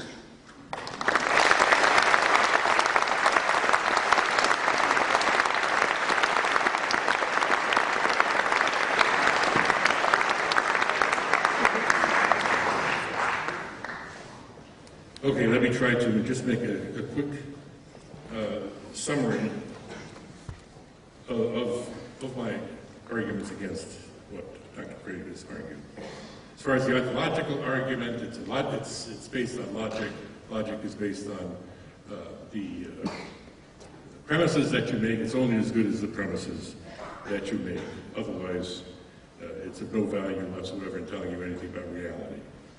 Now, this whole business of nothing, I argued that, uh, that we have very good physical reasons to understand how uh, something can come from, from nothing, because there's a natural tendency in the universe, in all physical processes, to go from the uh, more uh, complicated state, the, the more, uh, the simpler state to the more complicated state, the more complex state. The natural tendency uh, of water is to move from, from, uh, a from a vapor to a liquid to ice, increasing its structure as you go along. This is common throughout of science. So the idea that the, the uh, universe could have come from nothing and, and uh, naturally developed complexity is something that's uh, well understood and can be and modeled and so on. The cosmological argument about the universe uh, having to have a having to have a beginning, again, there are still scenarios out there by, by which the universe didn't have a beginning. They're all published in peer-reviewed journals, and uh, it just it cannot be proven that the universe had to have a beginning. Uh, the moral argument, uh, uh, it's, it's again just a, an assertion on his part that it has to come from God. I don't know why the moral argument can't come from, uh, why our morality can't be uh, something that we ourselves have developed over the years. Certainly it doesn't come from the Bible. the, uh, there's, there isn't uh, anything in, in the uh, New Testament that has, wasn't said hundreds of years before Christ. The Golden Rule uh, was presented by Confucius and by uh, Buddha. And uh, Jesus himself was, was not a tremendously moral person by, by what you read in the Bible about him. Uh, I mean, for example, he, he had uh, no particular regard for the poor. He certainly supported slavery, supported the uh, subjugation of women, and, and so on. So the Bible is not where, if, if people get morals from God, uh, if the Bible is the place where they, where they get them, then you can uh, read the Bible yourself once in a while, not just what uh, you find uh, in Sunday school classes, but, but read it uh, completely and you'll see what I'm talking about. And again, on the, the resurrection, uh, it was, it was, uh, the stuff that was written about the resurrection was, was years later. These claims that, that the, uh, the scholars uh, uh, all accept these facts as his, his, historical. Again, I have to refer to Bart Ehrman, who says that the majority of historians do not believe in the accuracy of those initial stories. So, and again, the personal experiences, I don't deny that people have an inner experience of God. Uh, it's just whether it's, it's really something supernatural or whether it's just something in their own heads. And until they come up with some kind of evidence, again, I'm a scientist, I, I need to see the evidence. I don't see any evidence uh, that uh, uh, that experience isn't just in their heads uh, and, and has nothing to do with, with anything beyond what's going on in their brains. Well, finally, suppose, let's suppose that I'm wrong. And on the day of judgment, I'm called before God to answer for myself. Here's what I plan to tell God. How dare you ask me, God, to justify my life, you who created a world in which you've imposed great suffering on your creatures, you who sent earthquakes and tsunamis to kill not terrorists or despots or child abusers, but instead hundreds of thousands of the poorest, most underprivileged people in the world. You killed children, thousands of children every day from hunger. You refuse to relieve the suffering of the dying. You refuse, you force animals to kill each other to survive. You didn't have to do this, God. With unlimited power, you could have made the universe a universe with no pain or death. The universe you created was certainly big enough, vast enough. If you loved humans so much, why did you wait, uh, confine us to this tiny planet wait nine billion years to produce us? You could have made it so we uh, could live everywhere, anywhere, even in space. All of this was, was within your control, God. You could have made a wonderful world for your creatures, but you didn't. And so it's you, God, not I, who have everything to answer for. Thank you.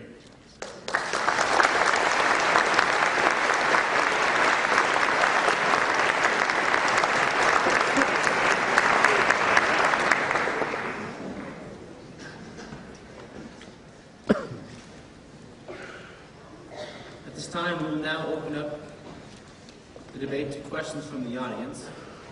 Ask our uh, speakers move over to uh, table to my left. We ask that you write out your question ahead of time. Please ask no more than one question, clearly and swiftly, and keep it under 30 seconds, please. Offer no statements. Please walk down to the front of the aisle where a queue will be formed as you await your turn to ask a question. When you ask your question, be prepared to elaborate or repeat yourself if either speaker requests it. Once you have successfully asked your question, please return to your seat. Again, this is not a time to argue with the speakers, this is a time to ask a short question and allow them to answer. To ensure that as many people as possible can ask a question, there will be no follow-up questions or rebuttals. All questions for Dr. Craig will be asked from this microphone to left. All questions for Dr. Stenger will be asked from this microphone to right. I will then rotate between questions. The speaker to whom the question is directed will have three minutes to respond, then the other speaker will have one minute to respond to the same question. Our first question will be directed toward Dr. Stenger.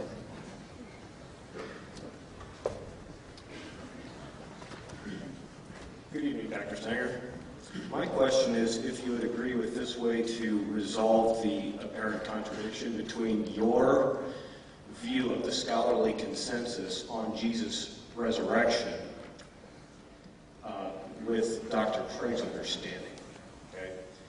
Um, your understanding, um, especially regarding uh, Dr. Vermont, is that is that the majority of New Testament scholars don't see the Gospels as generally reliable.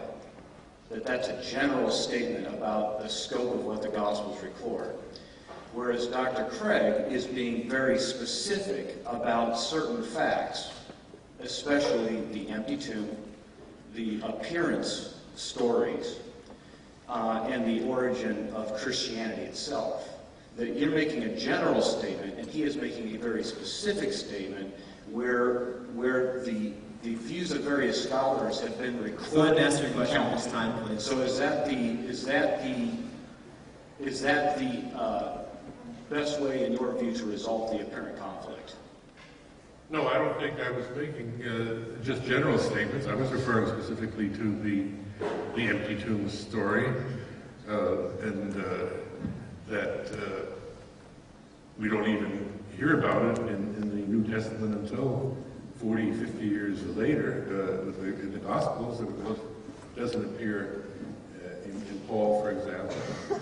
And, and so, uh, and as far as I, as what I know from, from my own uh, reading of the scholarship, there's, uh, there's a lot of doubt out there among scholars about the, the historicity of it. Besides, if, even if it, was historical, uh, it seems to me that uh, it's still possible that the, there are more parsimonious explanations, like somebody stealing the body. Dr. Craig thinks that's very unlikely, but I think uh, it, it- seems to me far more likely, especially since there's no evidence uh, until years and years later what really happened, and we have contradictory stories in the Gospels that put them side by side, you see that they're contradictory. So uh, I, I, uh, I- maintain that uh, uh, as far as I know, the the scholarship, the scholarship there does not support that as good evidence for the existence of, of God. That's great. Well, I think you've tried to be charitable uh, to Dr. Stenger in putting a, a good spin on this. Um, but the fact of the matter is he's simply mistaken about what the majority of New Testament scholars think with respect to these three facts. Remember, I quoted Bart Ehrman himself, that Ehrman accepts all three of these facts. As for people like John Dominic Crossan, Gerd Ludemann, Marcus Borg, I've debated all of these fellows, and these, these uh, debates are available in book form as well as on DVD. And none of them challenge my statement that the, this is the majority view. You would think they would say, no, no, that's not right. I, I represent, uh, you know, significant uh, opinion. None of them in, in our debates challenged me when I said that their view represented a minority of scholars, about 25%. Next question. First off, I want to thank you guys for uh, using logic and reason in this argument. Discussing something like this can get very Go ahead and speak into the microphone, please. can get very contentious. So, for using logic and reason, I'm not sure I understand the I question, but, but let, let me try as best I can to respond to it. I think the only place where you might get a difference between what and how would be with respect to the moral argument. And that is to say, my argument is that moral values are grounded in God and they are therefore objective. And that's not inconsistent with saying how we discover moral values is through evolution and social conditioning and parental teaching. That would be to confuse the order of knowing with the order of being. And my argument has nothing to do with the order of knowing how we come to know these values. My argument is with the foundation of these values. What is the foundation in reality? So with respect to that argument at least, I think that would explain perhaps a difference between us. Dr. Stenger? Well, I'm not sure uh, that I disagree either, except I just don't see that uh, it- it's a convincing case for the existence of God to just say we, uh, we have good thoughts, therefore God must exist. It seems to me we need a lot more evidence than that, and that, that moral values can very well be uh, uh, human. In fact, I'm sure they are uh, the result of our humanity. Next question. During the, this debate, uh, there has been uh, a lot, uh, repeated mention of uh, the word existence regarding God's existence. And this brings to my mind uh, something that uh, has bugged me uh, some time, and is there are, let's put it this way, there are several names, uh, you know, uh, for, for the I'm divinity. sorry, I don't understand you. There are several names for, an, uh, for a divinity, like uh, God, uh, Jehovah, and, and so and so. You know. What do these uh, divinities have in common? This is my, uh, uh, something that has bugged me. Uh, a, a linking uh, property uh, that, that, uh, that uh, uh, is uh, reduced, uh, reduced into a common factor. Uh, uh, In my opinion, that was uh, the fact that um, they are all representations or uh, with different dressings of, of the notion of unit. And yeah, I, I'm coming to the question. So uh, my question now is, my question is now, how do we find out whether the concept of unit is eternal or not? This is far more important than the existence of God or not. Because if the existence of unit can be proved not to be eternal, existence of unit, the concept of unit, concept of unit, unit, one, yeah, the concept of unit is not, is not uh, uh, eternal, then the concept of God is not eternal either. Okay, Dr. Stenger, go ahead and answer the I question. Okay? Sorry for my heavy accent. I was thinking, I'm glad that's your question. I- I- It's difficult to know what to say to a question like this, except I guess I would say that there's a principle in science and philosophy called Occam's razor, which says that you should not multiply causes beyond necessity, that you're only justified in positing such causes as are necessary to explain the effect. And so I would say in my arguments, to posit one creator and designer of the universe, one ground of moral value is sufficient, and it would be a violation of Occam's razor to postulate a plurality. And therefore, my arguments do affirm union or the unity of ultimate reality. So the okay, I can just respond that.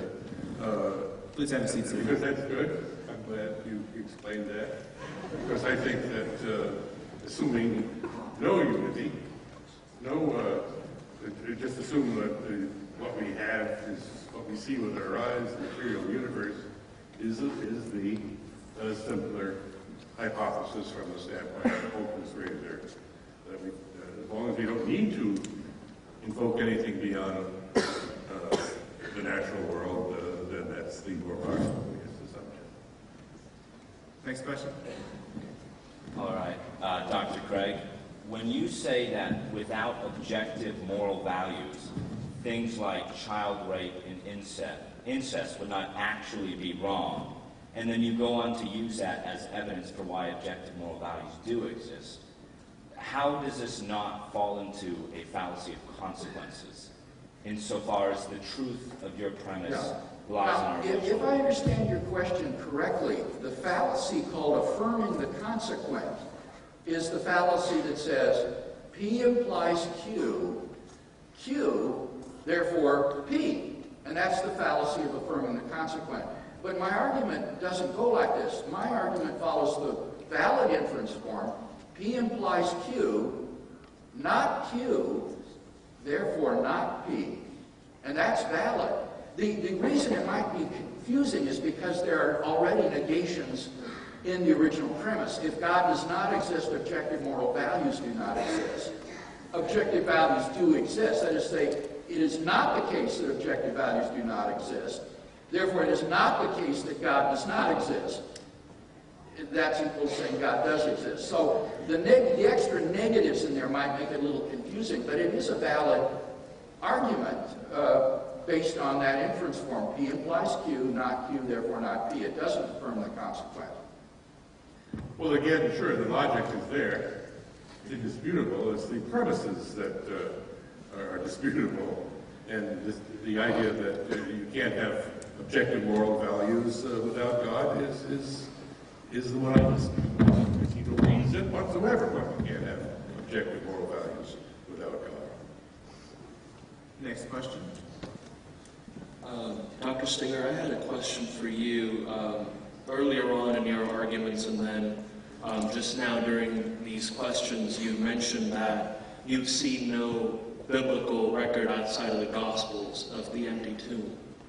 Um, and I seem to find just one such record in the book of Acts, chapter 13, where the Apostle Paul in Antioch, in a synagogue of Jews, defends the empty tomb without a rebuttal. Did you consider that possibility at all? I did. Uh, did you read me the quotation that you read? Uh, yes. So uh, I'll break into his speech here, but in verse 28 of chapter 13 it says, Paul speaking to the Jews, um, and though they found no guilt in him, Jesus, worthy of death, they asked Pilate to have him executed. And when they had carried out all that was written of him, they took him down from the tree and laid him in a tomb. But three days later, God raised him from the dead. And for many days he appeared to those who came up from him, with him from Galilee to Jerusalem. And this was Paul speaking. Right. He doesn't say anything about the empty tomb. He says that Jesus was resurrected. So the empty tomb is not is, is not a, well, after he was laid in the tomb. He, he was resurrected. But the, the, the, it's, it's, the argument is over whether there is some observation uh, of, of the tomb uh, being empty that people uh, uh referred to. And he was, there, was, there was some kind of witnesses, in other words, to the empty tomb. All he says is it was resurrected. They, they, that could have been a, a totally uh, abstract God that was resurrected as far as that's concerned. There's nothing factual involved. I'm assuming I can't speak further, right? You asked your question. I think the question is absolutely correct, that you also have references to the empty tomb in the sermons that are preserved in the book of Acts. Another one that you didn't mention is in Acts chapter 2, where Peter contrasts Jesus' tomb with David's tomb, King David. And he says, David's tomb is with us to this day. But this Jesus, God raised up. And clearly the uh, opposition of the comparison there is between Jesus' tomb and David's tomb. And the one is empty, the other is not. So you're quite right in seeing sources for the empty tomb in these sermons in the Acts. And what's significant about this is that many scholars think that what Luke preserves in Acts is not his own creation, but rather primitive oral tradition of the earliest preaching of the apostles. So that this goes right back to the earliest sources, the earliest eyewitness sources with respect to Jesus. Uh, so this is extremely early and important evidence that we have preserved in the book of Acts. Next question. Dr. Craig, you've argued that time began with the start of the universe, that the universe and time began together. You've also argued that the universe has to have a cause. I've always been puzzled by this. I think that the cause and effect are a function of time. And if you do not have time, you do not need a cause, that effect is sufficient. Um, the argument of cause and effect does not make sense to me in a timeless state. So I ask you to explain that. Uh, I've addressed this question recently on my website, uh, reasonablefaith.org. Every week I take a different question from readers. And about two or three weeks ago, I took the question about whether or not causation requires the existence of time. And I don't see any good reason to think that uh, causation does require the existence of time. Think of it this way cause and effect can surely be simultaneous. Think of a heavy chandelier hanging from a chain from the ceiling. Clearly, it is the ceiling that is supporting the chandelier. It's not the chandelier that is pushing up the ceiling. The, the causal arrow there goes from the chandelier as the effect to the ceiling and the chain as the cause. And yet these are simultaneous, at least on the macroscopic level. So it seems to me that God's creating the universe could be simultaneous with the origin of the universe. Indeed, what could be more natural than that? The moment at which God creates the universe is the moment at which it begins. So I see the act of creation and the coming into being of the universe as both taking place simultaneously at the first moment of time. So I would say that beyond the Big Bang, God existing alone is timeless, but that with his causal act of creating the universe, time comes into existence and he exists at that moment of time too. He becomes temporal. So that would be my view, and I've never seen any reason to think that that's logically incoherent or impossible. Thank you, Stephen. Well, time is a human invention. Dr. Craig is assuming there's something in reality called time. Time friction, And it's, it appears in, in physics, uh, models that we built to describe observations. So the, the, that whole discussion, that whole description that he's talking about there is gibberish because it's based on a, an undefined concept of time. Dr. Stenger, please move your microphone down on your shirt so it won't scratch and make popping sounds, please. I I think you said your mic is rubbing against your beard and it's making some figures. Move it down. Next question. Yeah, there you go. There you go. I guess first of all, I just feel privileged to have heard this debate. Um, thanks to everyone. Um, and, and Dr. Stenger, um, I, uh, I hope that she'll hear my question in the sense that much of your speech speeches were that uh, is this possible, as, as you were asking a lot of times.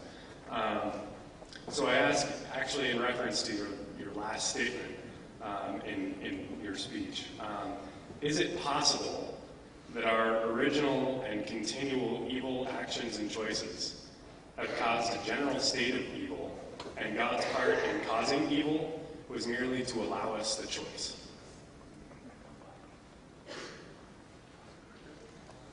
Well, I can't, I can't tell you what God's intentions are, but he sure made it a miserable world.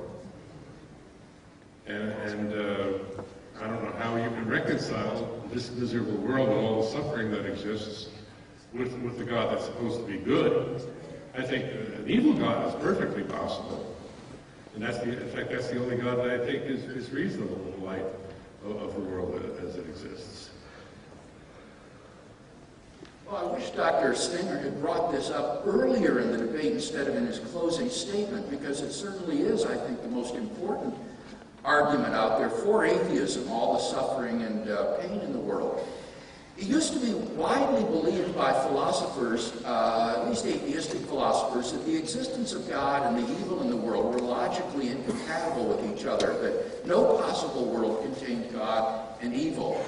This view now has been pretty much given up among philosophers because it lays a burden of proof on the atheist that is simply too heavy for him to sustain. He would have to show that it is logically impossible for God to have morally sufficient reasons for permitting the suffering in the world. And that's just pure speculation. No one lays a burden of proof on the atheist that is simply too heavy for him to sustain. He would have to show that it is logically impossible for God to have morally sufficient reasons for permitting the suffering in the world. And that's just pure speculation. No one has ever been able to show that that's logically impossible. So the real debate today concerning the problem of evil is whether or not the suffering in the world makes it improbable that God exists. And here all kinds of moves can be made, uh, I think, to suggest that if the Christian God exists, it's not at all improbable that we should find the world suffused with both natural suffering and, and moral evil. So that the evil and suffering of the world, I think, does not render improbable the existence of the Christian God. Now, I can't say very much about that this evening, but I've written on this in my published work, for example, in the book Philosophical Foundations for a Christian Worldview, has a lengthy chapter on this problem that I would uh, commend anybody who's struggling with this important objection. Dr. Stenger, would you like to respond? Well, I thought. Excuse me. Yeah, I, I was the respondent. Excuse me, sorry. Next question. Um, Dr. Craig. Next question for um, My question kind of, we've been talking about all tonight about maybe this omnipresent God, you know, the soul versus, you know, kind of figure of what is right and what is wrong. But my question kind of takes a little bit from, I'm going to steer away from Christianity for a second, kind of go for more of a scientific slash Buddhism type of, you know, feel to it. And could it be argued that the term God is not an all-powerful being the conscience, but rather kind of more of a state of eternal bliss, an energy go-between, you know, a stream of life, if you will, cycling through the planet at a constant rate, and that simply when we cease and we die, we don't necessarily, you know, what, we kind of more, kind of return to the stream of life to be recycled again, you know, almost as an energy to start a new life in the world. Could be argued that that could be possible as well? Right. Well, there's a number of questions, really, that are involved here. If the arguments that I've given are sound arguments, then they lead to a transcendent personal cause of space and time. And that's incompatible with the Buddhist view of reality, which holds that this force is ultimately impersonal and uh, that the universe is eternal in the past.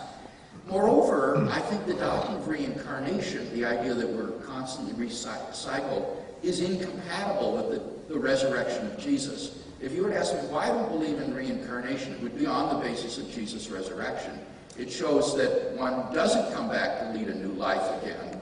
Rather, the doctrine of the resurrection teaches that we will someday be judged for the life that we have lived in this body and that we're not going to get recycled in that way. So while those views are, are possible, I, I don't see any evidence for them, and the kinds of arguments that I shared tonight leads me to think that those views are not true.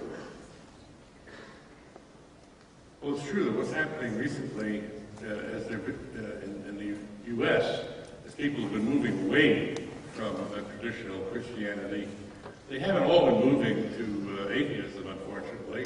Young people have been pretty much uh, moving away from Christianity, but they're moving, at least half of them are moving to atheism, and the other half are moving uh, to a more of a kind of thing called spirituality.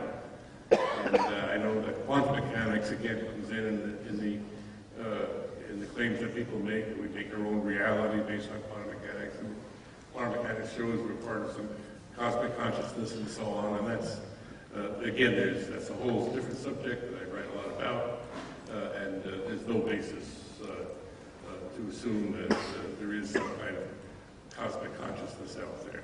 But incidentally, the other thing to point out is that Eastern philosophy does have a different view of the afterlife than we have in, in Christianity and in Judaism and in, in Islam. And that is, uh, in the Eastern view, the soul does not go to heaven as an individual soul, but gets, gets uh, uh, suffused throughout all the other, uh, the other souls. So there's a fundamental difference in the, in the two. Next question.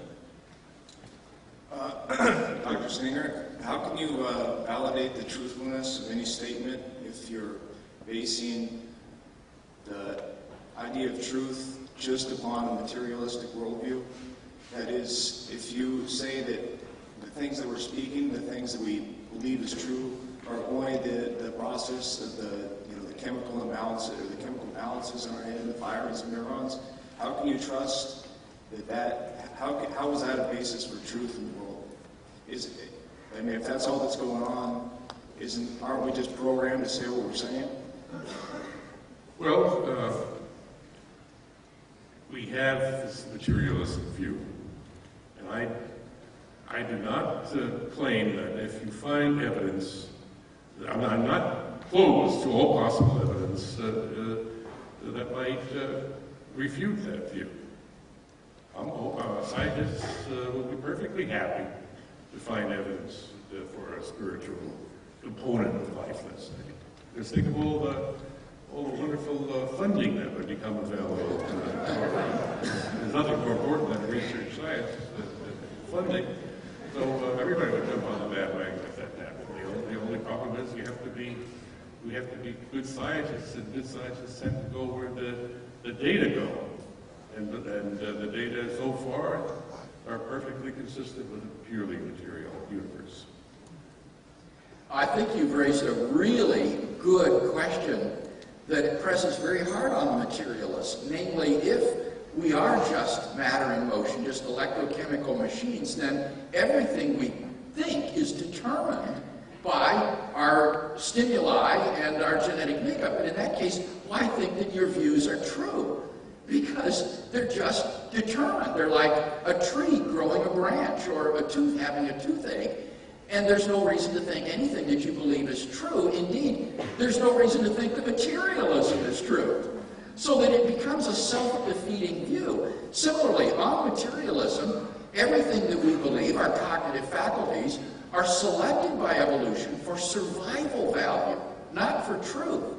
And so our beliefs that we hold today are held because they help us to survive.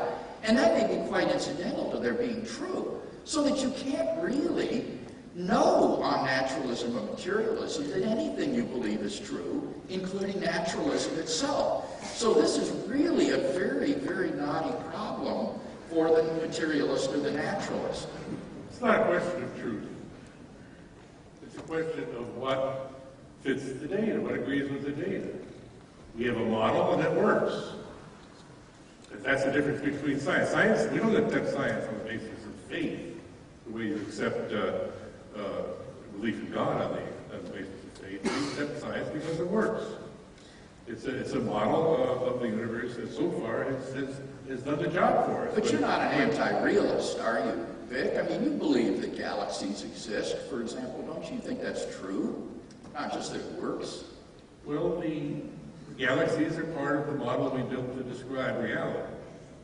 Now, I agree that they, they probably come close to what exists out there in reality, but we don't, when we get down to the subatomic level, there's all kinds of different theories that, that uh, describe the same phenomena, and uh, ultimately we really don't know what's behind the observations that we make. It's a phenomenal world of observations, and there's something behind that. Now, you would say there's the, the there's the uh, spiritual world, the world of Well, I'd say there's a physical world too. I mean, I'm a, I'm a realist when it comes to science. I think that it's really true that dinosaurs once walked the earth. It's true that galaxies exist uh, and things of that sort. Not just that these work. There, there, there are truths about the world that science apprehends.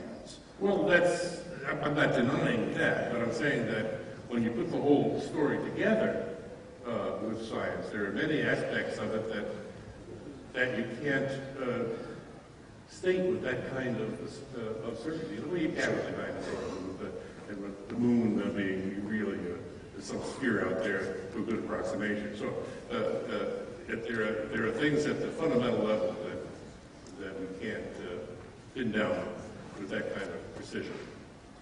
Unfortunately, uh, we only have a few minutes left in the debate. It's been a wonderful debate tonight. We're going to have to ask our last question of the evening. I'm sorry, folks who have been waiting in line. Just the nature of the debate, everybody wants to ask a question. I'm sorry we have a limited time tonight. So this will be our last question of the night. Dr. Craig, there's been a number of books written on near-death experiences. I think there was a lady named Betty Eadie, American woman who had a near-death experience. She lived in Washington.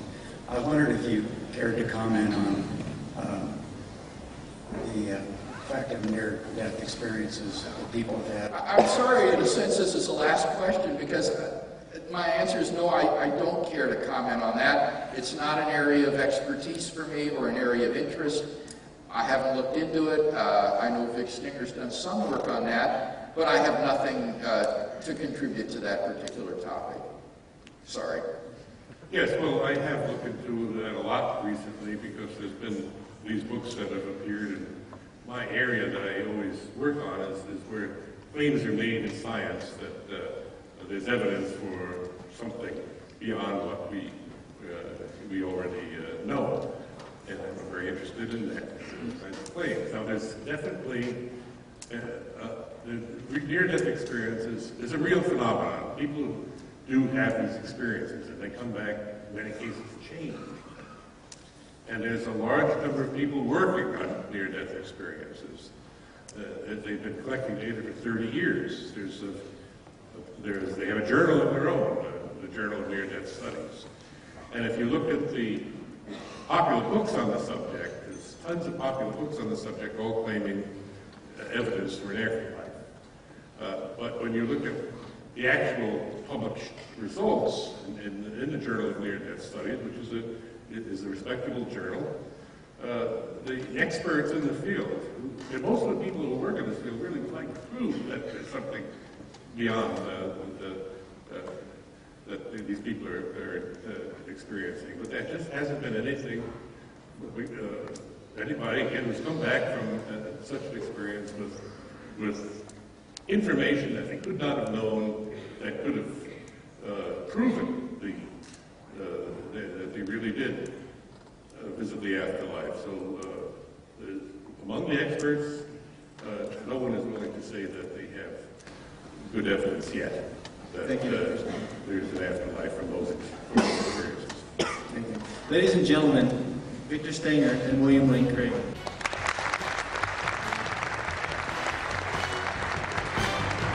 For more information and resources from Dr. Craig, go to reasonablefaith.org.